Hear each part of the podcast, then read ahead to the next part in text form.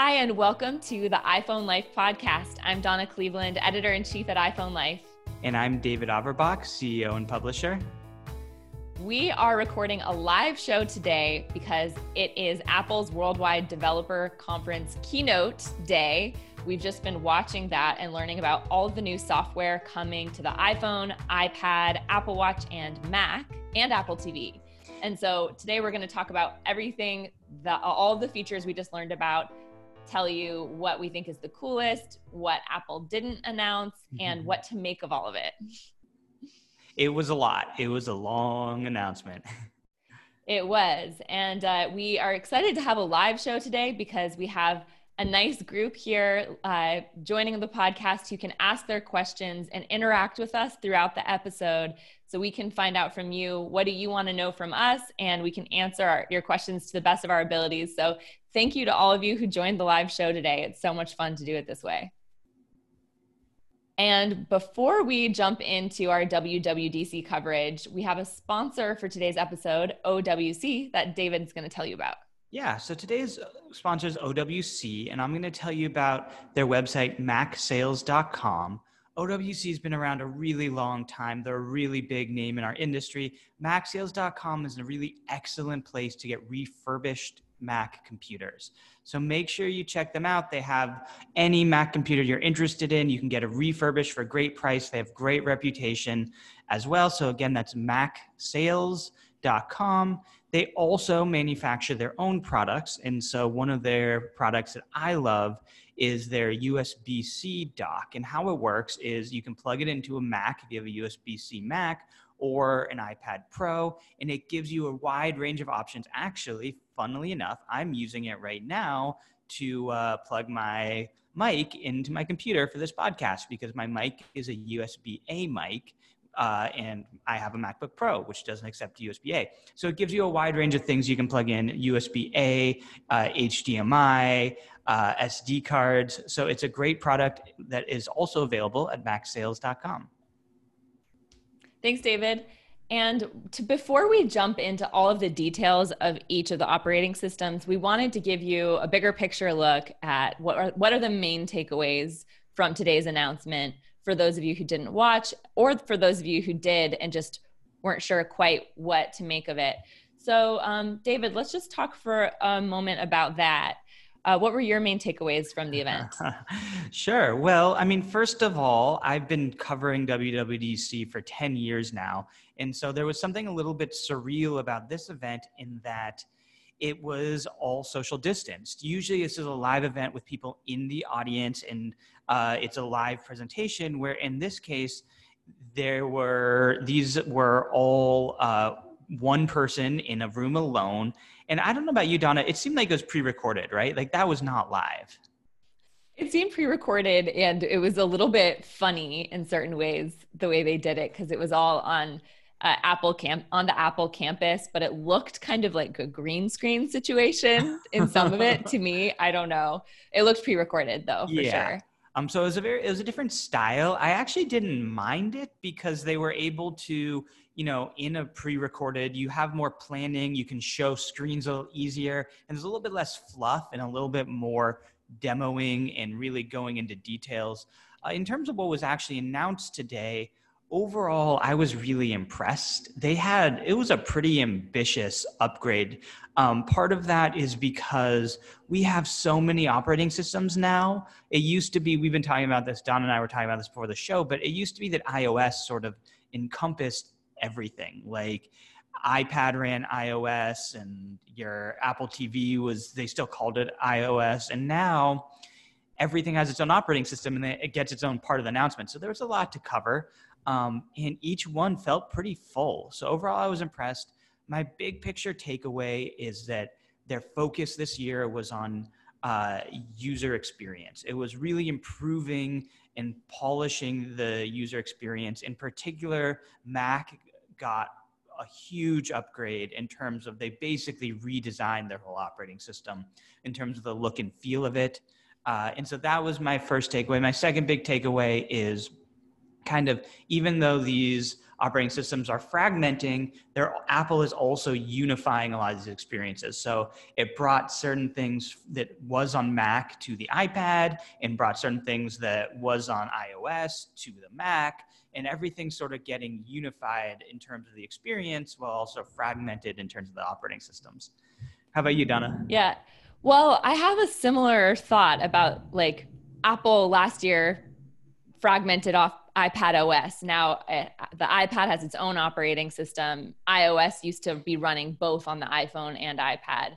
But I had the same takeaway that now we're seeing the same features popping up on all the different devices, but they're being built in a way that is like really tailored well to that specific device. So to make that more tangible, we now have a control center, that nice little panel of your most commonly used settings on your iPhone, iPad, and then today now that's been brought out for the Mac as well, which I think is really awesome.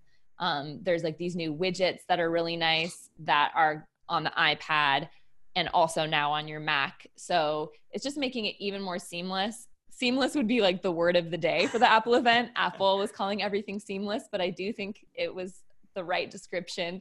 Um, as you move from different devices, everything kind of looks the same, but works well on the device you're using. Mm-hmm. So um, I think that that that was definitely a highlight for me. Um, I also I think that we were a little bit surprised by the fact that there were no hardware re- uh, releases today. Yes. I've been hearing a lot of updates, um, a lot of rumors about a new budget version of the HomePod, and we haven't gotten a new HomePod in three years since the release of the HomePod. So that was a little perplexing, and we were surprised by that. Also, no Apple AirTags. That was another device that was rumored to um, come out today that would allow you to put a little Bluetooth tracker on things like your keys or wallet and be able to track them with your iPhone. We didn't get that either today. I, I um, will say I wasn't that surprised by this, um, in part because it's something we see pretty frequently, to be honest, that we see rumors about hardware updates at WWDC, but WWDC really does focus primarily on software updates. Every once in a while, they'll sneak a hardware update in, but I would I would not be surprised if we still got the AirTags in the HomePod this year, but they're just going to wait until either a September event or something that's been kind of new this year, especially in the age of coronavirus, is people, Apple is actually starting to release products uh, just from press releases like a normal company. So that might happen too. I think they're coming, and I actually wasn't too surprised that it didn't happen during WWDC. I wanted to see quickly what some of our listeners' main takeaways were who um, have watched the event today. And I am excited to announce that I just noticed that my dad, Michael Schill, is attending the live podcast today and he's uh, asked some questions. So I'm going to go ahead and I'll, uh, I'll, turn on his mic to see if friend of the pod. Hi. Mike has been on the podcast before. Yes.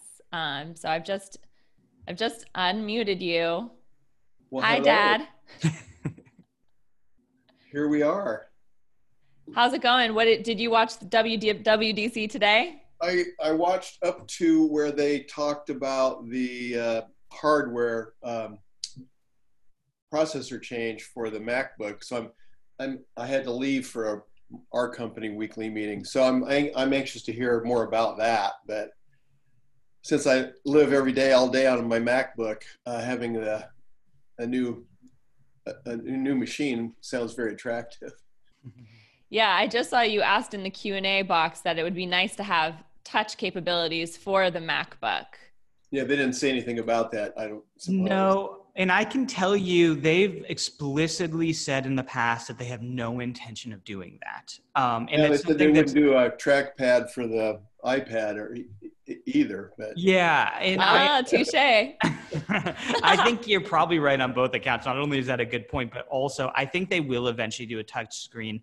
I was letting my stepson use my computer the other day, and the first thing he did was touch the screen to try to scroll. I think especially that generation is just used to being able to use everything as a touch screen. I think it'll happen. Their logic is just they think it is an unintuitive user experience to both have a trackpad and a touch screen on one device. Obviously, they broke that rule with the iPad, but they have yet to do it on the computer. I will say that I don't know that I personally miss it on a computer. I think I tend to just use my mouse. So I don't know. Yeah. Well, I find myself reaching for the screen once in a while because I use a MacBook Pro or a iPad Pro, you know, with the big screen. So it's that's about the same size. So I sometimes find myself reaching for the screen trying to do stuff. But uh, yeah. Well, thanks so much, uh, Dad, for tuning in today. Just to let everyone know, he's probably the biggest Apple enthusiast I know. Uh, when I go uh, over to his house right now while he's working from home, he has probably like three different iPad displays, a huge monitor, and his iPhone and his Apple Watch all out at the same time. So you don't get much more of a fanboy than that. Thanks, Dad. Um, I've asked if anybody else would uh, like to uh, let us know what their main takeaways from today's event is. Otherwise, we will get start going through the list of the different operating systems and give you our main takeaways from each of them. And I am not seeing any raised hands, so we will move right along. I think the best place to start is iOS 14 because that has the most updates that we saw today. Um, so I guess to get started, I'll tell you about my favorite, my favorite upgrade.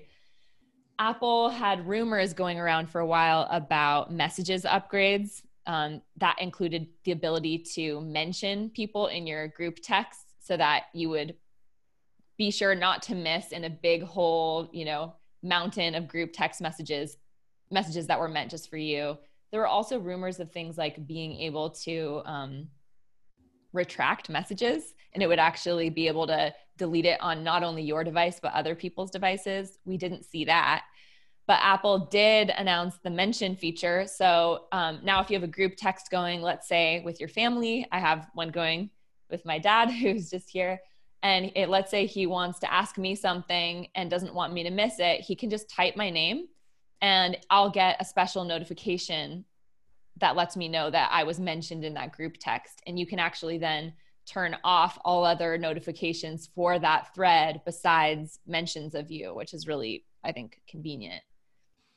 I also, along the same lines, I really liked Apple's change to the Messages app where you can pin people in threads. I thought that was really nice. Basically, how it works is people who you text frequently, you can pin them and it keeps them on the top of the Messages app. And so that way you can easily resume those conversations because I think we all have sort of two tiers of text going on. We have kind of the random people who text uh, here and there, and then we have the people who were texting kind of all day, every day throughout our lives.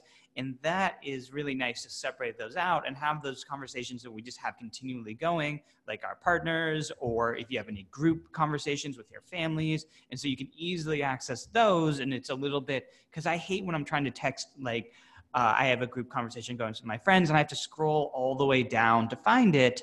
I thought that was a really nice addition. Yeah, I agree. So that that was my favorite uh, iOS 14 feature, but we have a lot of other cool improvements too. Um, the app library is one I had sort of knocked in our rumor uh, episodes coming up to it, where I was like, oh, that doesn't sound that cool, but I actually think it is really cool. David, do you want to describe for people what app, the app library is? Yeah, basically, it's a window that they are going, or it's a view that they're going to put at the end of your home page. So if you go, if you right now you have your home screen and you swipe through and you see the apps on each page, and if you get to the end, they're going to have a new view which basically sorts through your apps in various ways. Um, and so one way is alphabetical. Another way is most used apps. It puts your newest apps. It has some kind of, it uses their AI to also come up with suggestions. So I'm assuming, let's say you're in an airport, they'll have one that has sort of what they think you might use and they might pull that up. So it's just a different way of accessing apps, which I thought was really great. Um, the reason for that, and if you guys, for those watching the video podcast or the people attending live, Donna's putting up some screenshots of it so you can see what it looks like. Um, I personally do not sort my apps. It seems like there's two types of people in this world, is what I'm learning from this announcement. Those who really care about the position of every single app and will not use this at all, and those who do not care and therefore will really like this. Um, I fell in the camp of I do not sort my apps. My actual home screen, home screen, I put some attention to, so I probably will leave that. But other than that, this seemed like a really nice way for me personally to be able to navigate it. What What about you, Donna? Is this something you're excited about? Yeah, I think that um, it just looks interesting in that we'll we'll get to in a minute that you can also sort like widgets into the mix here yeah, too. Yeah, I'm excited um, for that too but it's nice because I probably have about like eight pages of apps right now. Um, and so what it lets you do is you can choose only like you can choose which pages you want to still be able to scroll through. Like you can see little previews here and check boxes next to them. So you can say, I only want to be able to see two of my app screens. But at any time, I can go um, into this app library view and edit it and like all of these other apps are still available to me. So it's very low risk. But that way, it's, you only have two pages of home screens. And then on the third page you'd swipe to, you'd be in this app library and it would show you like your most recently downloaded apps. Um, you can see this like square on the right says recently added, or suggestions would be based on your behavior. So you would see apps you've used recently. And um, while convenient, like my only concern is just that sometimes when Apple chooses for you what you see. It doesn't show me what I would choose for myself. So, like, there's some control being lost there, although, of course, I can always get to any app I want at any time. So, some of it, like, I need to have the hands on experience before I can really say that I love it, but I think it's a cool idea. And seeing the pictures, like the execution of it looks interesting to me. Yeah. A, a, couple thoughts here. First of all, I just went and counted. You all saw me pick up my phone. That's why I have 12 pages of apps. um, I'm curious, by the way, for those listening live, if you all want to go count, let us know how many you have. Um, I'm probably in the majority, but uh, 12 pages is a lot. Um, yeah. So I have 12 pages of apps. I, I agree. I think that's kind of the common um, concern is how good of a job will Apple do in terms of bringing up the right app for you. But my counter to that is it's a lot better than nothing, which is what we have now. And you can always, of course, and go search. Um, so personally, what I'm planning on doing is I'm just going to have my home screen, which is going to be a lot of widgets. We'll talk about that. And then after that, I'm going to pull up the app library. Like I just do not need to sort through 12 pages of apps to find the one I want. I never do it now. I always search. So I'm excited. Yeah, we have someone, Chuck says uh, he has 988 apps. So this could be very convenient for you. Yeah. Um, wow. What, next, let's talk about widgets. Apple released a new version of widgets that I think, to me, this looks like it's going to be the first true widget. I used to have a Samsung phone, and one of my favorite features of it is that I could choose widgets to have on my lock screen and home screen, meaning I could have a weather widget that would tell me the forecast right from my home screen, um, or a calendar or something like that. And up until now, Apple has had um, the Today View, which you swipe uh, left to right from your home screen to get to. And that will show you like a list of little app previews there. And Apple's been calling those widgets for a while. But now they actually added the ability to customize the size of them, to put them on your home screen wherever you want. And to me, that's what a widget really is, is like having way more customization of that. Um, and I'm going to share my screen again because I want to show you, for those of you who didn't watch the announcement, what that looks like. So, what did you think of the widgets, David? I am really excited about them. Um, it's funny because those who listen to our pre-podcast, uh, I wasn't didn't think I would be excited about them because I never use the widgets now uh, which are on the other display. But when I saw it, I thought it was executed really well. I thought the ability to kind of control where you put it and have it on your home screen looked great to me. Um, and I think the closest comp to me is uh, on I have an Apple Watch, and on my Apple Watch I have complications, which I use a lot, which is just basically a quick display of, of information. So having the weather on my home screen seemed really convenient to me. The calendar seemed like that would be fun. And also, as I was mentioning before, I pretty much never use my home screen to sort to find apps that I actually want. And so having other data other than just a list of apps seemed really valuable to me. What did you think? Yeah, I love that you can choose which size to have. Like from this screen share I'm showing you, I like the small square weather widget i think i would put that straight on my home screen so that that like basically it would be surrounded by my other app icons on my home screen um, and i could see a little preview of what the weather is like that day. Um, and the one on the top here where that says nature 2019 that's the photos app preview you're seeing but they talked about this feature called um, Siri stacks. And this this is another one that depends on the execution but you could choose the selection of widgets and um, add it to a stack. And depending on what your phone kind of like knows about your user user behavior it would show you the widget it thinks that you would want at any given time from those options. And so i was kind of curious to give that a try I do want to share a few comments we have here. First of all, we have someone who has 16 pages of apps, so they are clearly beating me. I don't know if that's a wow. congratulations to me or them because that's a lot. Um, we have somebody here who has four pages but really carefully curated. So that's certainly the other way of doing it is really care about your position. Um, and then somebody, John, is saying having outside temperature on my home screen is huge. So they're agreeing. Uh, if you all listening live want to type in some of your thoughts on the widgets, whether you think you would use it and which ones you would use, we can read those out. Yeah, I'm gonna. Um, oh, we have a couple questions. My dad says I collapsed my 10 pages of apps down to two and a half pages using using folders. So that that is a one way to do it as well. But um, we also have a question here, and I think it's it's a really important question to address that we sort of glossed over, which is when will this be available and who will it be available to? So iOS, yes. they typically announce this in June. Obviously, we just had the announcement, so they did that.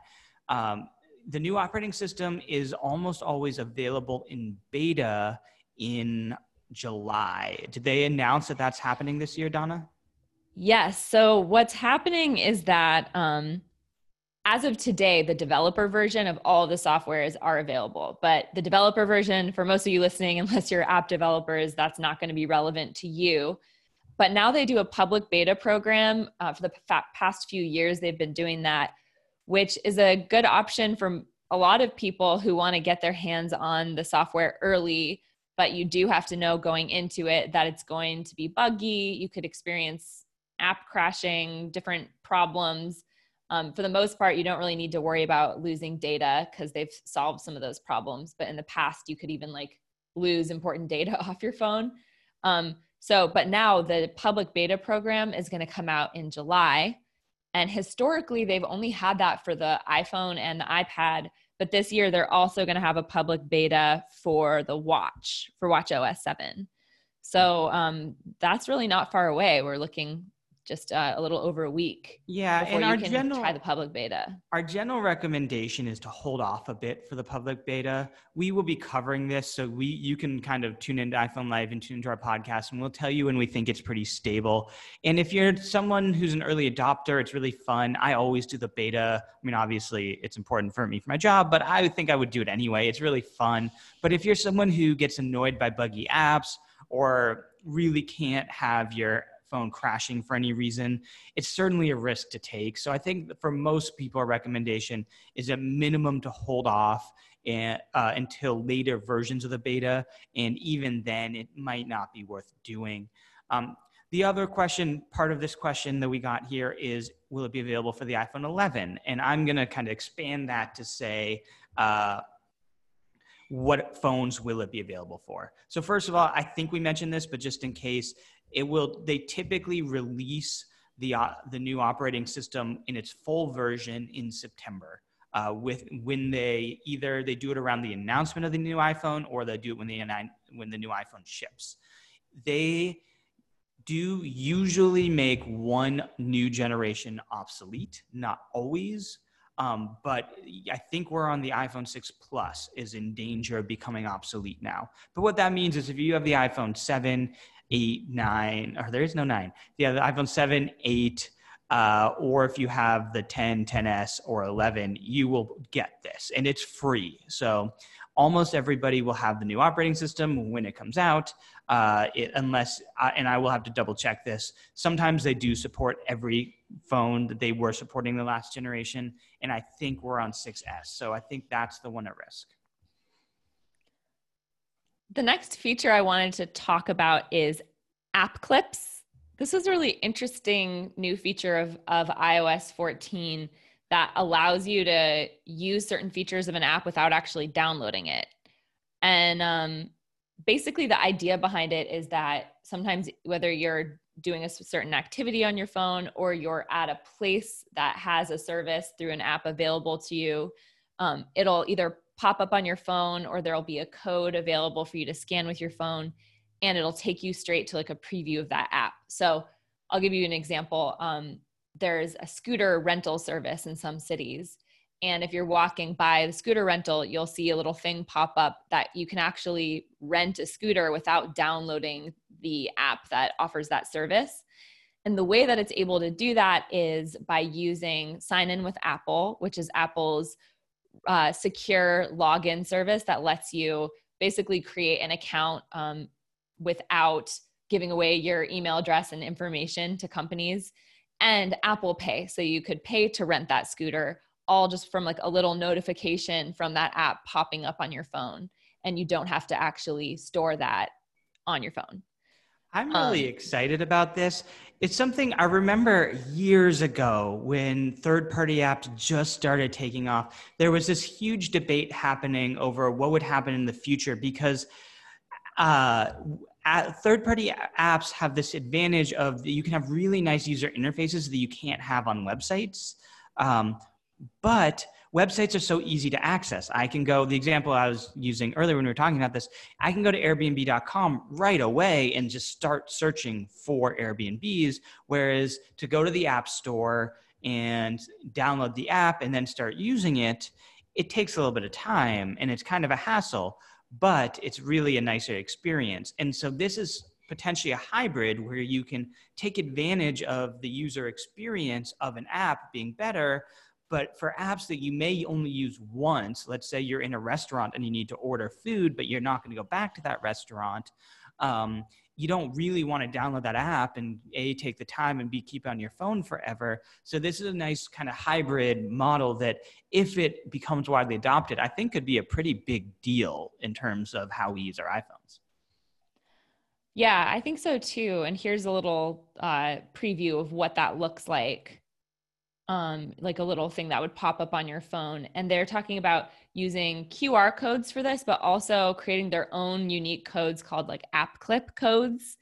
Um, and that would be something when you saw it in different physical locations you went to, you could scan using your um, phone's camera, and then this something like this would pop up.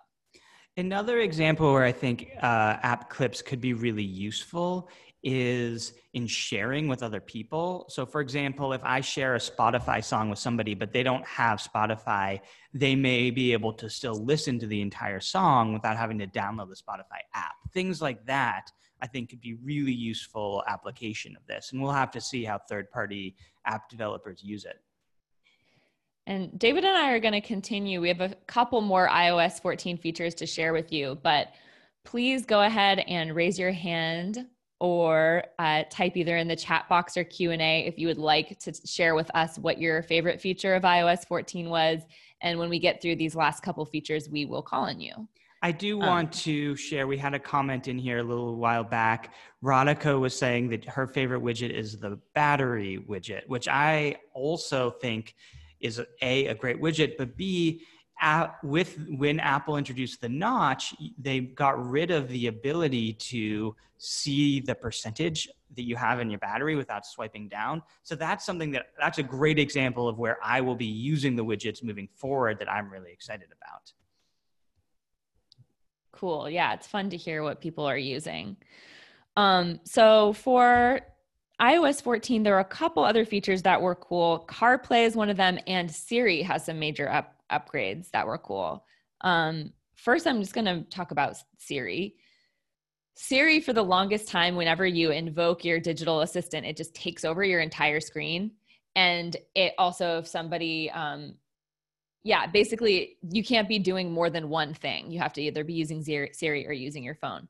But now it has like just a little circle in the bottom right corner of your display. And when it's giving you results, it just shows up basically more like notification card style on your display, but not obscuring your entire screen. And so that's just the UI of Siri. There's also some added capabilities, but um, I thought that I'm excited about that. Yeah, I mean, it was one of those perfect examples. To me, the best updates that Apple ever makes are ones that when they tell you about it, you retroactively feel angry that you haven't had that in your life this whole time.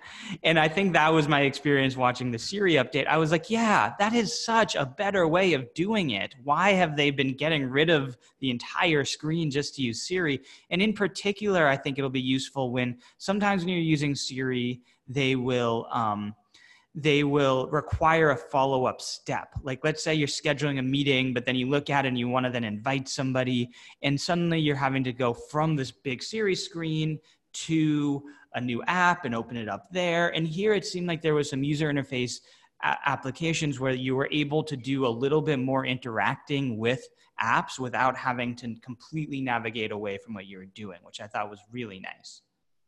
Yeah, I thought so too. And they threw out the statistic that um, over the past three years, now Siri knows 20 times more facts than it did before, which is just nice to like. In general, I've felt that Alexa seems to know a lot more than Siri does, even though I love the way Siri's integrated with all of Apple's services. So I'm happy to hear that they are like working on improving Siri's knowledge base as time goes on. Um, they also have added translations to Siri. So you can use um, Siri to translate whatever you're saying to there was a list of I think about 10 languages that you could translate your speech to. I, I'll be interested with that translation. They also came out with a translation app, um, mm-hmm. which looks cool, but also the point everybody's making is Google's had that for years. I mean, we're talking like at least five years, not only on Android, but there's a translate app that you can use on your phone for free. So we'll see if it's any better. It's one of those things where um, Apple doing it means there's native, uh, you know, it, there's native applications such as using it on Siri, which is nice. But it's I get annoyed when Apple comes out with this really exciting new feature, which is really they just copied what everybody else has been doing for years.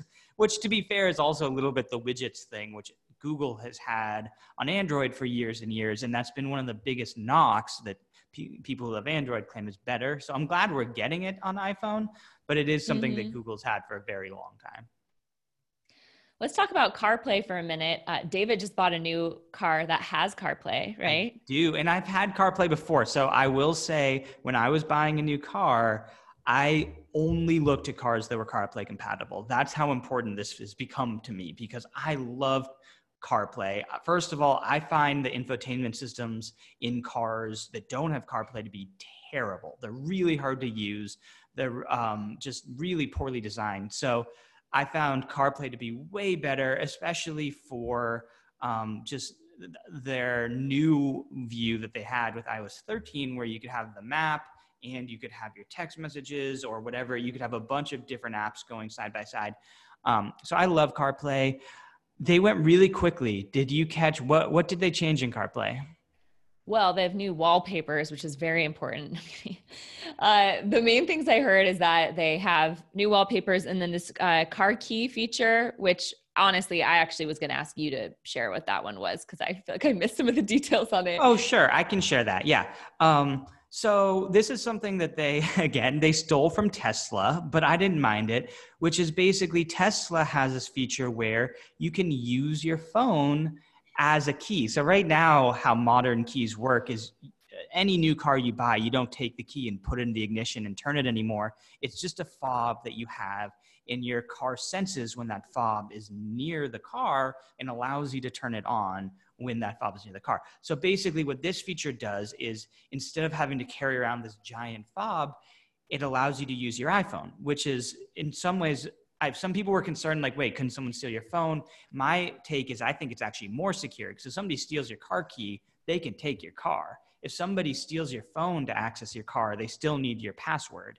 Um, and so it's actually, in some ways, even though it feels weird that it maybe wouldn't be as secure, in my opinion, in some ways it's more secure. And it means we don't have to use car keys anymore, um, which is exciting, except for, of course, what happens if you lose your phone or you uh, don't happen to have your phone with you and then you don't uh, or your phone dies and i was making the joke too because my i have a smart home where i have a smart lock which i use my phone to unlock so i'm getting to a point where if my phone dies i won't be able to use my car or my or or get into my house oh wow yeah that's okay I mean, we all are relying on our iPhone more and more, but yeah, that's like taking it to the next level. I do, um, I do um, for the record carry a car key and a house key, so I'll be okay. But it, we're getting dangerously close to me not being okay.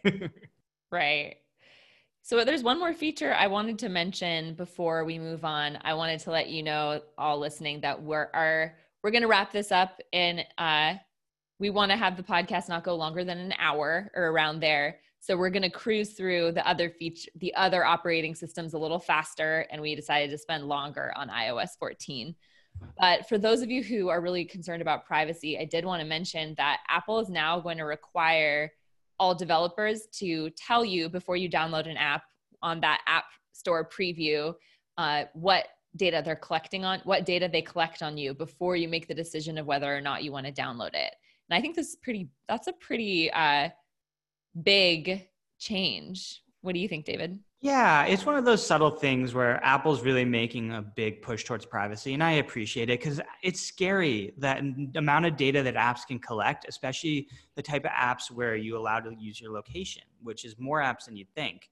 Um, so I appreciated that. I liked it. Um, I will. William here has a comment saying that he would like that car key feature for his Apple Watch. And I think A, that's a great idea. And B, I would be surprised if Apple didn't do that. So I think that would be pretty cool to be able to use your Apple Watch to unlock your phone as well. Especially those people who have GP or who have cellular Apple Watches, they could then unlock their, their car even when they don't have their phone with them. I'm going to go ahead and call on Michelle, who uh, she mentioned what her favorite iOS 14 feature is. Michelle, if you want to go ahead and unmute yourself, you can let us know. Um, I also, in the meantime, wanted to answer Tim's question. He says, I have an iPhone 6S Plus. I hope Apple maintains compatibility. And I wanted to say, I just looked that up and you are good to go, Tim. Um, the iOS 14 is going to be working with the iPhone 6s Plus. It also will work back with as far back as the original iPhone SE. Um, so you're just making it like nothing older than that will work. You um, just made the cut. And yeah. for the record, I know a lot of people complain about Apple making these old devices obsolete. I think it's a healthy part of the process. Obviously, it's not fun if you have a device that you like and suddenly you can't do a new operating system. But as the devices improve, Apple's improved the processors and it can handle more and more complex operating systems. So Apple, the reason why they're making it obsolete is they're taking full advantage of the processing power of the newer devices. So it's always a balance, but I don't think it's inherently that Apple's being greedy. I think that it's a healthy thing for Apple to push the boundaries of what uh, what they can do with their processors, and I think that's a different trade-off. Uh, Michelle, I see you are uh, unmuted now. Would you like to share what your iOS 14 feature is? Um, my favorite would be the tag on the messenger because I am an older person and I hate messaging. Um, texting drives me nuts. I'd rather talk to somebody, but I am forced to with the grandchildren. So when we get on a big family text, I would like to know who's talking to me at the time. Yes. That, so, uh, Michelle, you and I are on the same page. This was my favorite feature too. And maybe for different reasons, because I actually, I'm more like, I hate talking on the phone, but I also hate uh, being bombarded with like a hundred text notifications on a family thread. I'd rather know, Yes. You know, if someone wants to ask me something directly. So yeah, thanks so much for sharing and thanks for joining the show today, Michelle. Thank you. Th- thanks, Michelle. And just to Thanks, clarify David. for everyone else, we did go over it, but we went quickly. That's the feature where if you're in a group message, you can specifically mention somebody and they will get told that you mentioned their name. Um, so that way, if you have a, a rapid fire thread where people are commenting on a million things, you can find really quickly are they is somebody asking me a question or what is relevant to me. Um, we have somebody else here asking, will it be the 6S or just the 6S Plus? It'll work. The iOS 14 will work on the 6S and the 6S Plus. So you're you are okay. Let's move on to iPad OS. Um, we'll just in the next 15 minutes share with you kind of top hits from iPad OS 14, Watch OS 7, and then of course Mac OS Big Sur. Um, iPad OS, my favorite features I would say would be that they've created, um, they've added widgets that they we just talked about for iOS 14 to the iPad, but they're tailored to the iPad's bigger screen. And also, um, there's a sidebar that's now in a lot of Apple's built in apps. There's a sidebar for the Photos app, Files, Music, and a couple other things. And like one example they showed is in the Photos app, you can be looking through your photos and just kind of drag and drop photos into different albums that are along your sidebar. So you can see in the sidebar view all of the different albums you've created instead of having to open up that different albums tab along the bottom and then scroll through to find an, your album. It just was a lot easier to like see everything all in one place. And same with the files app. Um, really like file management i still find desktop computers to be the easiest to manage all of these things but it is nice to see when apple's making the mobile operating systems easier to do file management so with the Files app now too, you can drag and drop files into different folders using the sidebar, and it's definitely an improved experience over what it was before. Um, David, did you have any other iPad OS features? Yeah. First of all, I think overall, my takeaway for iPad OS was I was pretty disappointed.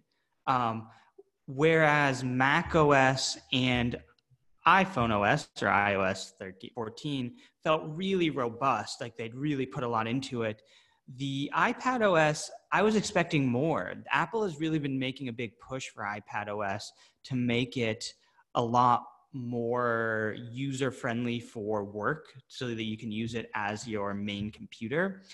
And they didn't do a whole lot here for me. So I think my overall is a little bit disappointed in that. Um, it was strange because I think the headline of this would have been the addition of mouse support, but Apple chose to release that early, which of course I'm happy that they released it early, but it was strange that they did that.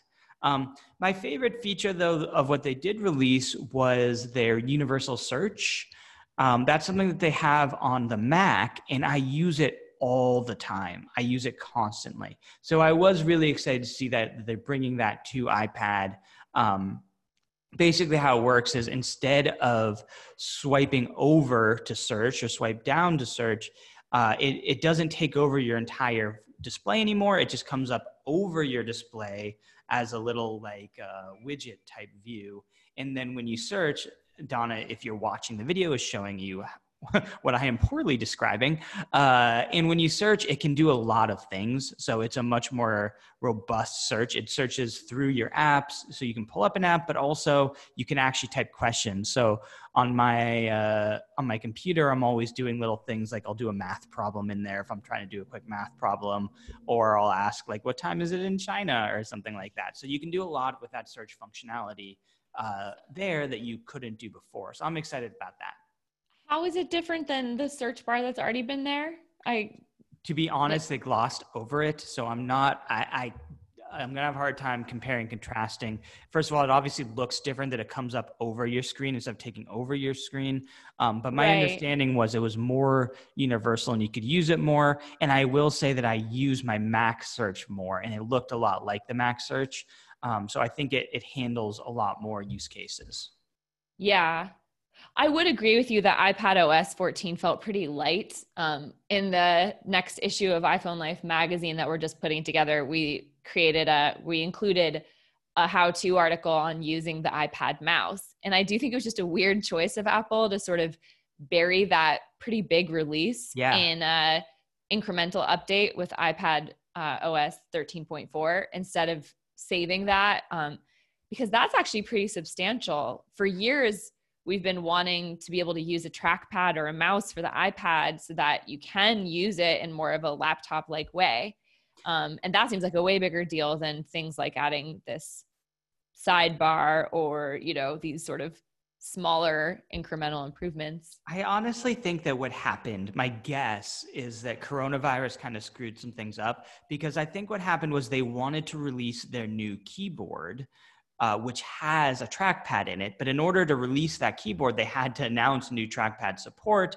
And I'm assuming the timing of that was going to be I think they were going to have an iPad event where they announced all of these cool new operating features, plus the new iPad, plus the new keyboard. And then it ended up sort of getting buried in a press release and an incremental update on iOS. But it was weird. I mean, I then my only assumption is something weird happened because it was so unusual to put such a major update in iPad OS 13.5. Like that was just bizarre. It was. Yeah. Um, a noteworthy feature for those of you who like using the Apple Pencil on your iPad is a feature called Scribble. And um, this could be enough to get me to actually use my Apple Pencil more often. It allows you to actually handwrite notes in um, like the reminders app, for instance. If you're writing a little item in one of your lists, you can write it um, with your Apple Pencil and it will convert it to um, typed text for you. That same applies for Safari if you're doing a search query in Safari and the URL bar at the top. This is assuming, I mean, I have really horrible handwriting, so I'm curious whether Apple could actually translate what I'm saying. Um, but I think they will. Um, I mean, I can read it, so I'm sure that if I can read it, that a, a AI can read it. Um, no, but uh, it's funny. This is one of those things that I think is a cool feature, but I would never use it. Like I prefer typing over handwriting so much, but I don't know if that's like maybe a generational thing that I just am more proficient at typing than handwriting, or if it's a personality thing. I don't know. Do you there, prefer to handwrite than type things?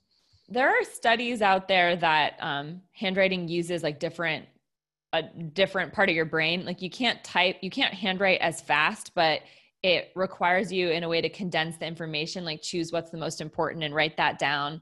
And for things like journaling too um, it's just a different experience. So i do think it's worthwhile. I journal i like to journal using handwriting.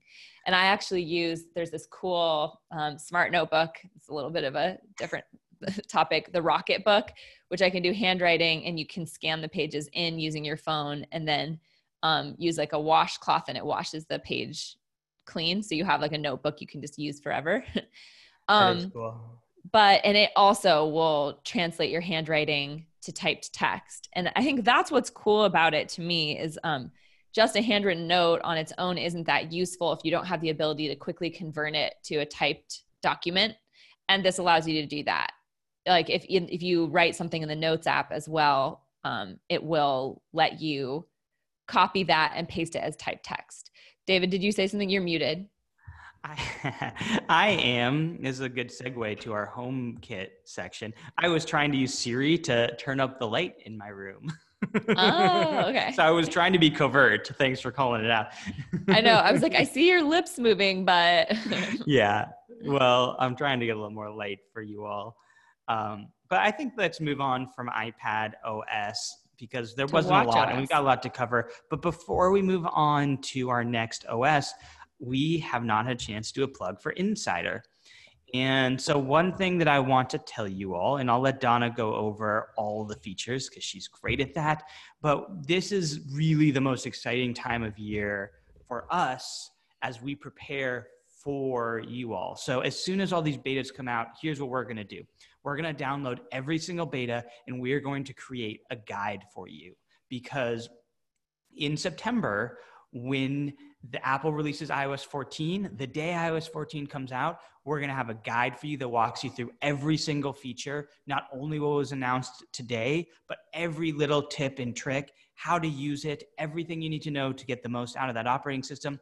When iPad OS comes out, we're going to update our guides for iPad OS so they're all up to date. And this that's one of the exciting things this year is we're really focusing as Apple has fragmented their operating systems, we're really focusing on updating all of our guides. So make sure you go subscribe to Insider and uh, get ready for this because coming up, you do not want to miss when as soon as the new operating systems come out we are going to be there with guides for you and donna do you mind telling them a little more about what they get because I, I skipped that part sure yeah so First of all, if you go if you want to get a special discount, go to iPhoneLife.com slash podcast discount. And David, do you want to add that URL to the chat for people? Yeah, sure. Um, and so that you can get um, a steep discount on your insider subscription by using the special URL as a podcast listener. Uh, and insider, the features that you get are in-depth guides, as David just mentioned. We'll be having an iOS 14 and an iPad OS 14 guide coming out just as soon as those softwares are available. Uh, you get a- um, access to Ask an Editor, where you can ask us any of your tech questions and we'll help you find a solution. So, guaranteed responses to your burning questions about the tech you use. Um, you get a digital archive of iPhone Life magazine. We have been around for 10 years with the magazine, so that's more than 30 back issues. You get an exclusive version of this podcast with uh, exclusive content and ad free.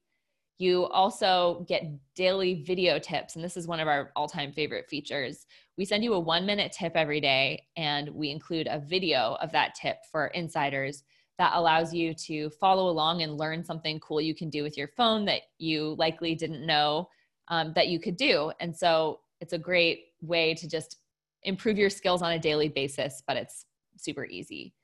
Um, and I believe that's it. I probably I might have missed something, but it's just a great resource to have if you are an Apple enthusiast, which I think many of you joining are, and you you like using your devices and you want to be better at using them.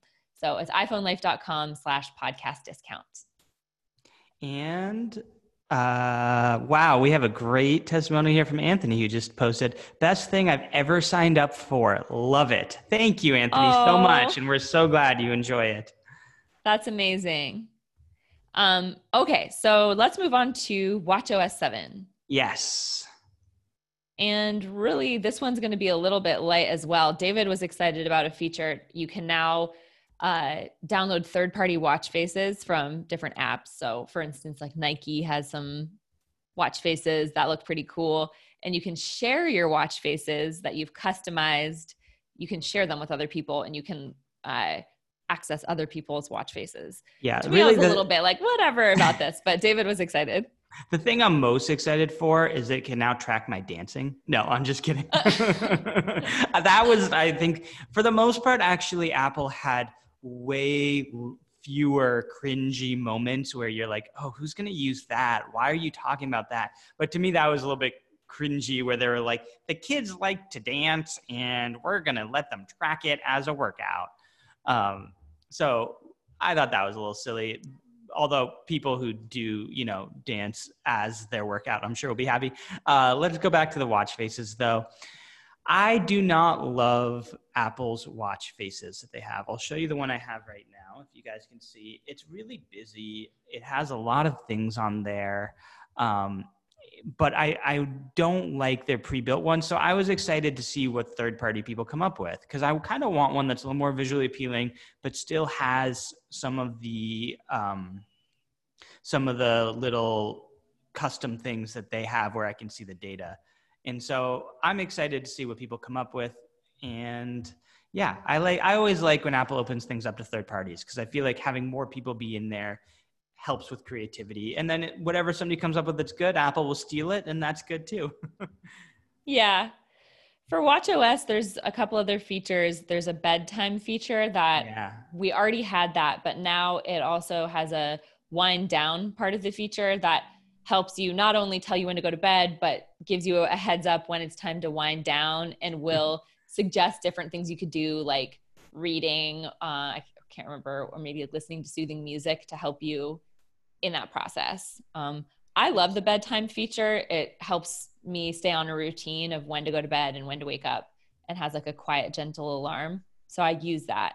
Um, David, you said you don't like being told yeah, I don't like being told what to do.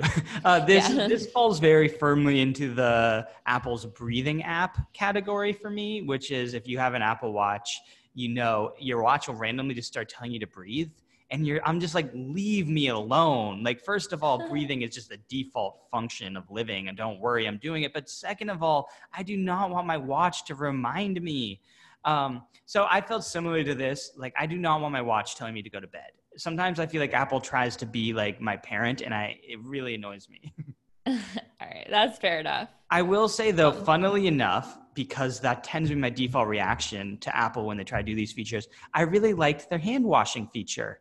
Uh, of mm. it reminds you to wash your hands, especially I think it's like if you just get home or something, it'll remind you, and then it'll time you for 20 seconds or as you're doing it. And it's cool because you don't have to tell your watch you're washing your hands. It detects that you're washing your hands by the motions and it detects the noise of the faucet running. I thought that was actually a cool feature.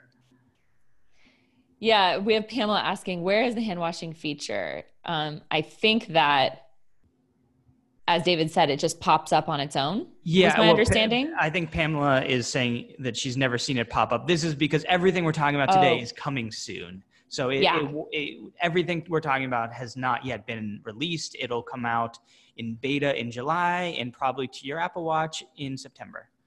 And for those of you who aren't sure what beta is, it, um, beta is like test software. So it's the early version where you're basically being a bit of a guinea pig trying it out. And then September is the official shipping version. Um, and um, uh, Michael is reminding me that uh, all of these things are programmable, which is very true. So I just will choose to not use the bedtime feature, just as I have turned off my watch reminding me to breathe. Yeah. And if you don't want to be told to wash your hands, you'll be able to turn that off too. Um, but uh, we have someone saying a little obnoxious on the hand washing feature 20 seconds is way too long. That's my dad. Um, but that is the amount of time you're supposed to wash your hands uh, to get rid of any viruses or diseases. So yeah, i think you all i'm gonna have to disagree. have a family discussion about this after yeah. um, we should talk about mac os before we're since we're running out of time. Um, yes. apple tv also has updated software that now lets you do picture in picture, uh, which lets you so you have like a video preview while you're navigating doing other things that you can move around the screen. So that's pretty cool. And um, multi-user support for games. And I then, thought I will say that I actually thought that um, the Apple TV support was particularly disappointing to me. I don't know that I love my Apple TV, so I don't know that there's anything I was particularly wanting, but I am never going to use picture in picture. Like if I'm, I'm either watching TV or I'm wanting to navigate, I don't want to like, I hate the like picture in picture in the corner. They added that to iPhone too, and I'm never going to use it there either. So I thought that was a little bit silly. Um, and uh, I don't use a lot of game stuff, so that didn't I did think the TV show looked cool. Did you? What did you think of that? Are you a sci- sci-fi fan? Sci-fi is not my thing, but I feel like on the iPhone Life team, a few people do like sci-fi, and we're genuinely excited about it. Well, so this was uh, an adaptation of Isaac Asimov's The Foundation, and Isaac Asimov is like the classic sci-fi writer. So if like it's definitely based on really great materials. Whether or not Apple did a good job with it is another question they seem to do a really nice like it certainly the production value was there. So i think i'm excited for that because isaac asimov is great. I want to have valerie um, valerie has a question about the handwriting conversion to text. Um, valerie if you are there let us know. What was your question?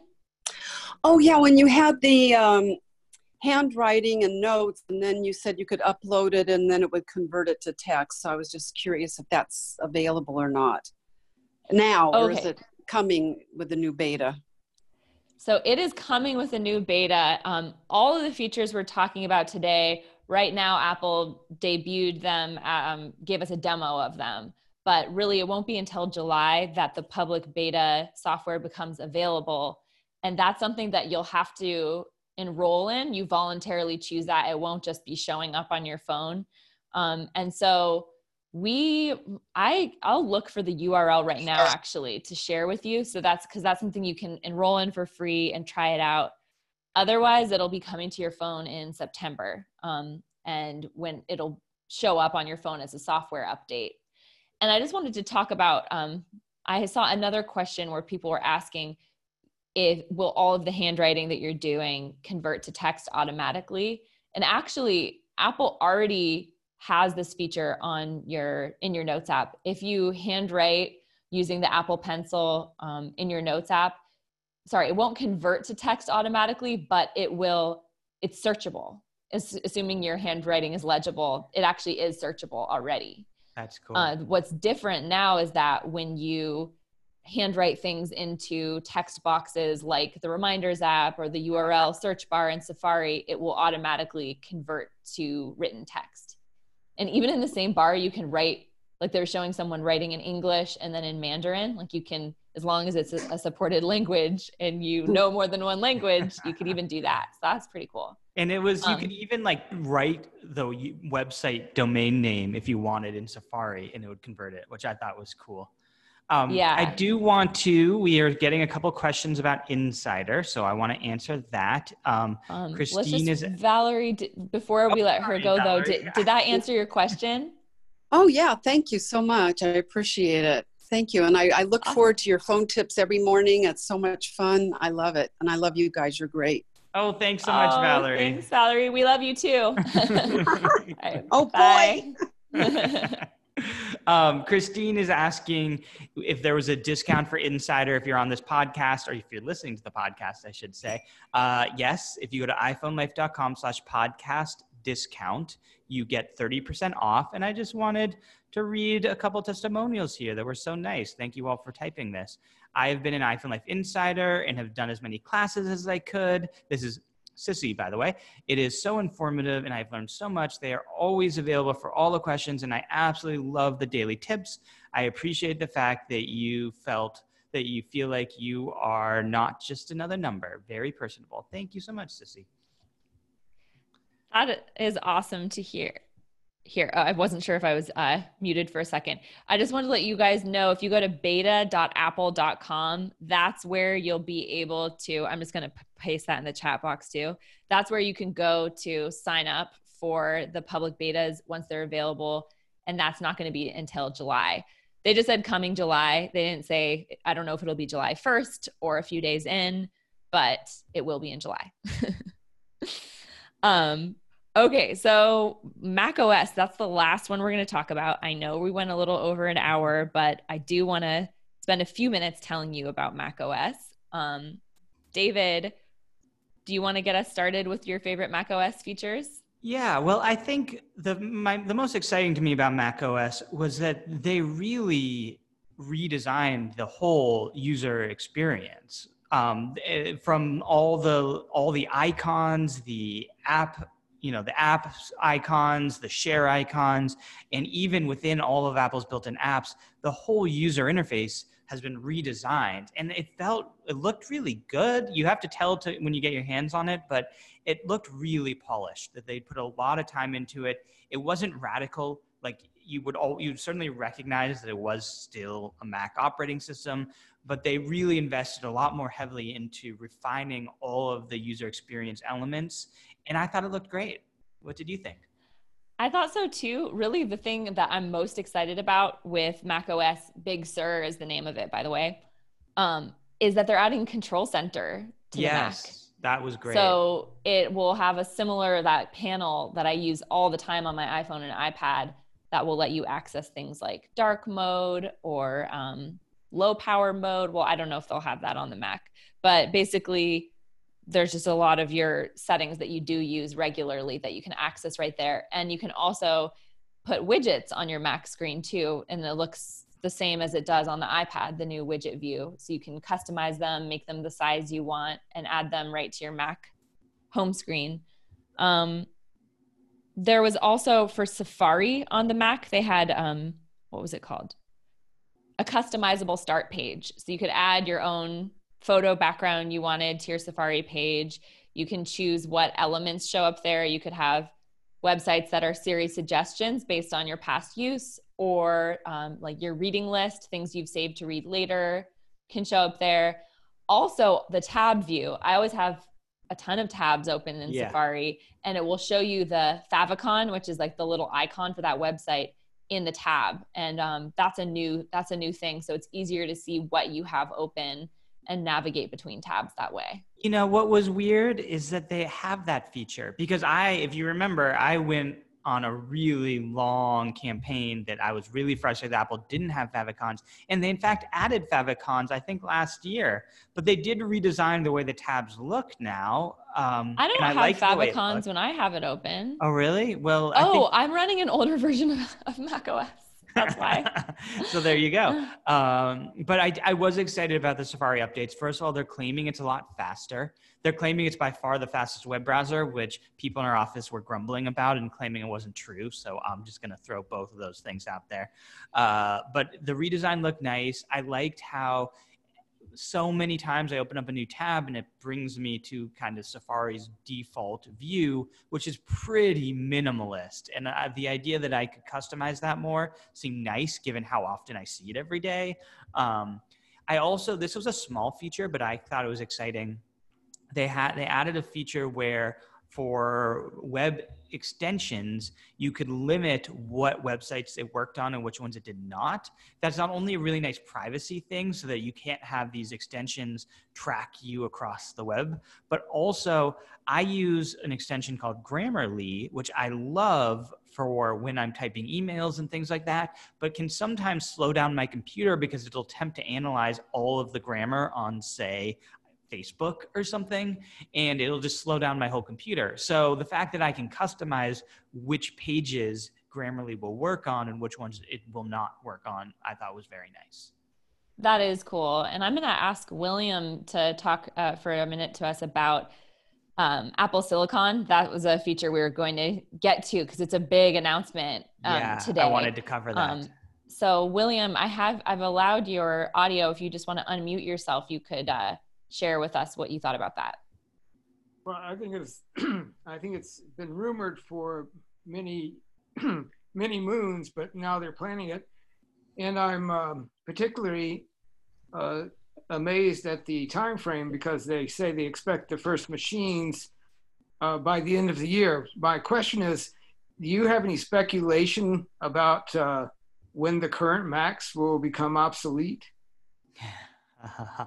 yeah. So let's thank you so much, William. I just want to take a step back for those people who didn't watch the announcement to understand what we're talking about here. Apple, and I think it was around 2005, switched from using their own processors in computers, they called them PowerPC, to having Intel processors.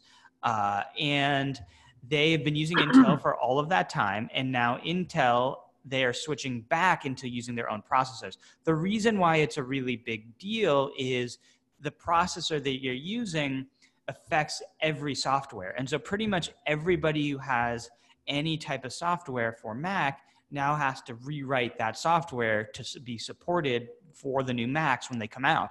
Now Apple is claiming that they have tools so that you can use Intel based apps for the um, on the new computers, but it's a little bit questionable how buggy that'll be and how it'll work.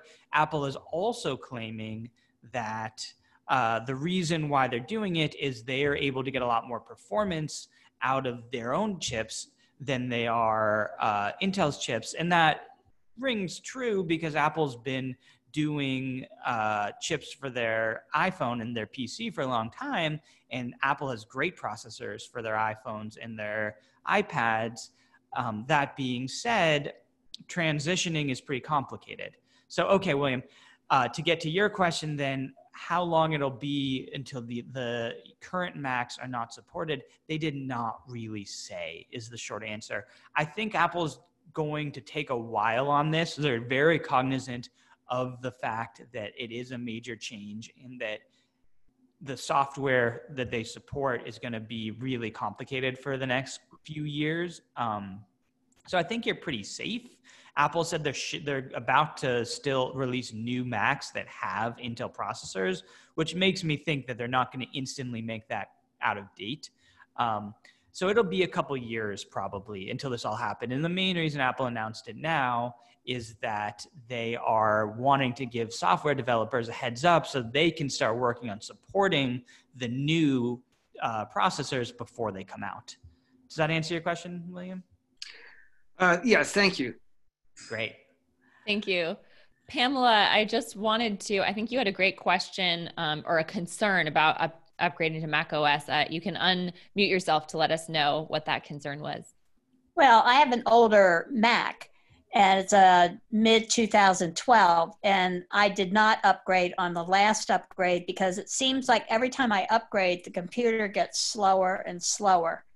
And I was just wondering if that's going to continue to be the issue. And I was looking at possibly buying a new uh, laptop, but I think I'm going to wait until the uh, new machines come out.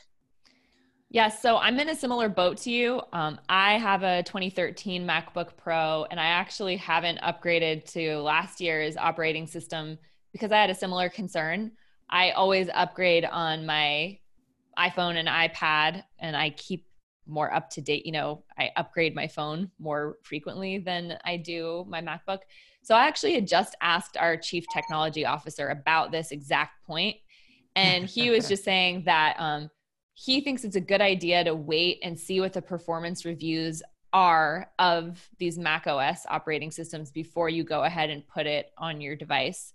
So maybe just give it a little time, read reviews online of what other people's experiences are before you um, take that leap because he, he as he says which backs up what you're saying usually new apple software um, will be more demanding for on your computer. And so if you do have an older device it is a real concern.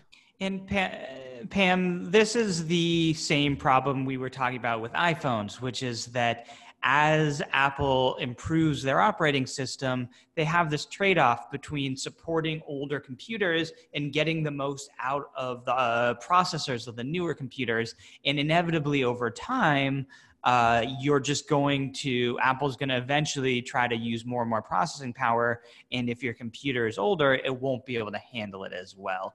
The difference, though, to me between iPhone and Mac is Macs have been around for so long that the operating system updates typically are less exciting. There, there's usually not as much in there that you really have to have. And so I tend to be pretty conservative, as Donna's saying, to update my operating system. I A, make sure that it's not buggy, and B, I make sure that my computer can support it before I update. Because usually the trade offs to me are often a lot less. Like you get less good things for that and your computer slows down. um, so certainly it's worth being cautious on that front.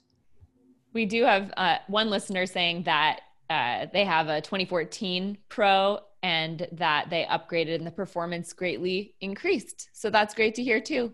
That is great to hear. And it is worth, some of this is just following along, like Donna's saying, uh, the article's written. So, for example, on the iPhone, iPhone iOS 11 was really famous for this. So iOS 10 came out and slowed down all of the new iPhone, all of the older iPhones. And so Apple released iOS 11 and one of their main goals was to make older iPhones work faster. So it really does depend on the individual operating system, which is part of why we're here to help advise you on these things and following along on on different websites uh, helps. So thank you so much, everyone. We've we've gotten through the main features of all the operating systems. We also are going to be having coverage on iPhoneLife.com. Starting today, we're going to be sending out a newsletter at the end of the day with all of our rundown of the Apple event and uh, even more in depth coverage of everything Apple announced. And uh, we want to make our question of the week for those of you on the live show and also those of you listening later at home what features from WWDC are you most excited about? And you can email your answers to podcast at iPhoneLife.com. Thank you guys so much. Um, and also, if you are live, uh, feel free to either type so, somewhere in the questions or in the comments, and we'll make you live for a second. You can tell us what feature you're most excited about. I'm going to tell you guys a feature that I'm excited about that we hadn't had a chance to cover yet because we just Apple released so many things. Um, but as you could tell from me talking to Siri, I am very into my smart home, and Apple made some really good adjustments to smart home. In particular, I have a smart lights everywhere. Apple came out with this feature called adaptive lighting, which basically means they will adjust your lighting over the course of a day. And they didn't get into too many details, and I'm curious how it'll work. But they said in the morning you'll have soft, light, warm light. During the middle of the day, you'll have a little bit brighter and a little bit uh, cooler tones. What I would like for them to do, and I don't know if they can do it, is I would like for them to basically take into account the lighting sources around it. So, for example, right now, I don't know if you guys could hear the thunder, but it's thunderstorming here. Uh, and so it's pretty overcast. So I would like my lights to be a little bit brighter. Um, I hope they can do things like that, but I'm excited about the idea of adaptive lighting as a concept.